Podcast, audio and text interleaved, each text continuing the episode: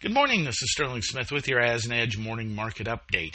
And we are seeing a little bit of follow through buying uh, in the grain markets today. Export sales were actually pretty good today, seeing a nice uptick for corn and a solid performance out of the wheat market. Looking at March corn, we're at 448 and a half, up four and a half. May at 458 and three quarters, up three and three quarters. December corn 478 and three quarters, that's up three.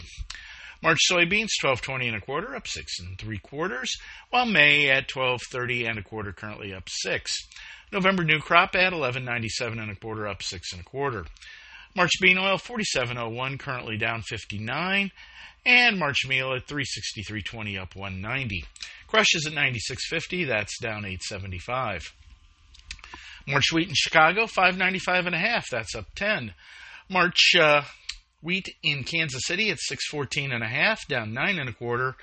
March Minneapolis at 697 is up nine. March rice at 1756 is down four. Cotton doing noticeably better.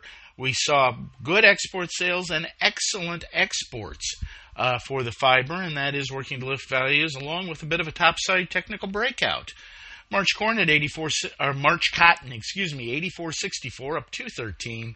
May at 85.54 up 205, and December new crop at 80.34 up 48. April live cattle at 177.57, currently down 8. March feeders at 232.87 up 33. April hogs at 78.25 are currently down 20. February milk at 15.71 is up 6. March orange juice 307.70 up 10 cents. That's limit up. Crude oil 74.46 up 38 cents a barrel. Diesel at 296.75 is currently up about a half a cent, while unleaded at 217.82 is down a half a cent. Natural gas at 257 is currently down 12. Gold at $2,026.20 an ounce, up 460.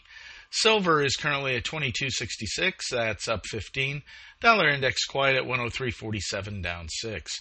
Stocks generally a little higher on the morning. Dow Jones Industrial Average 37,566.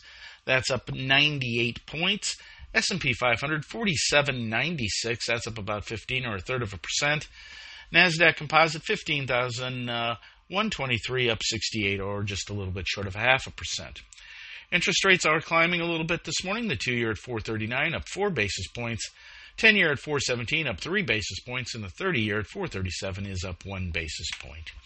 This is Sterling Smith from sunny but cold Omaha, Nebraska, wishing everybody a great morning.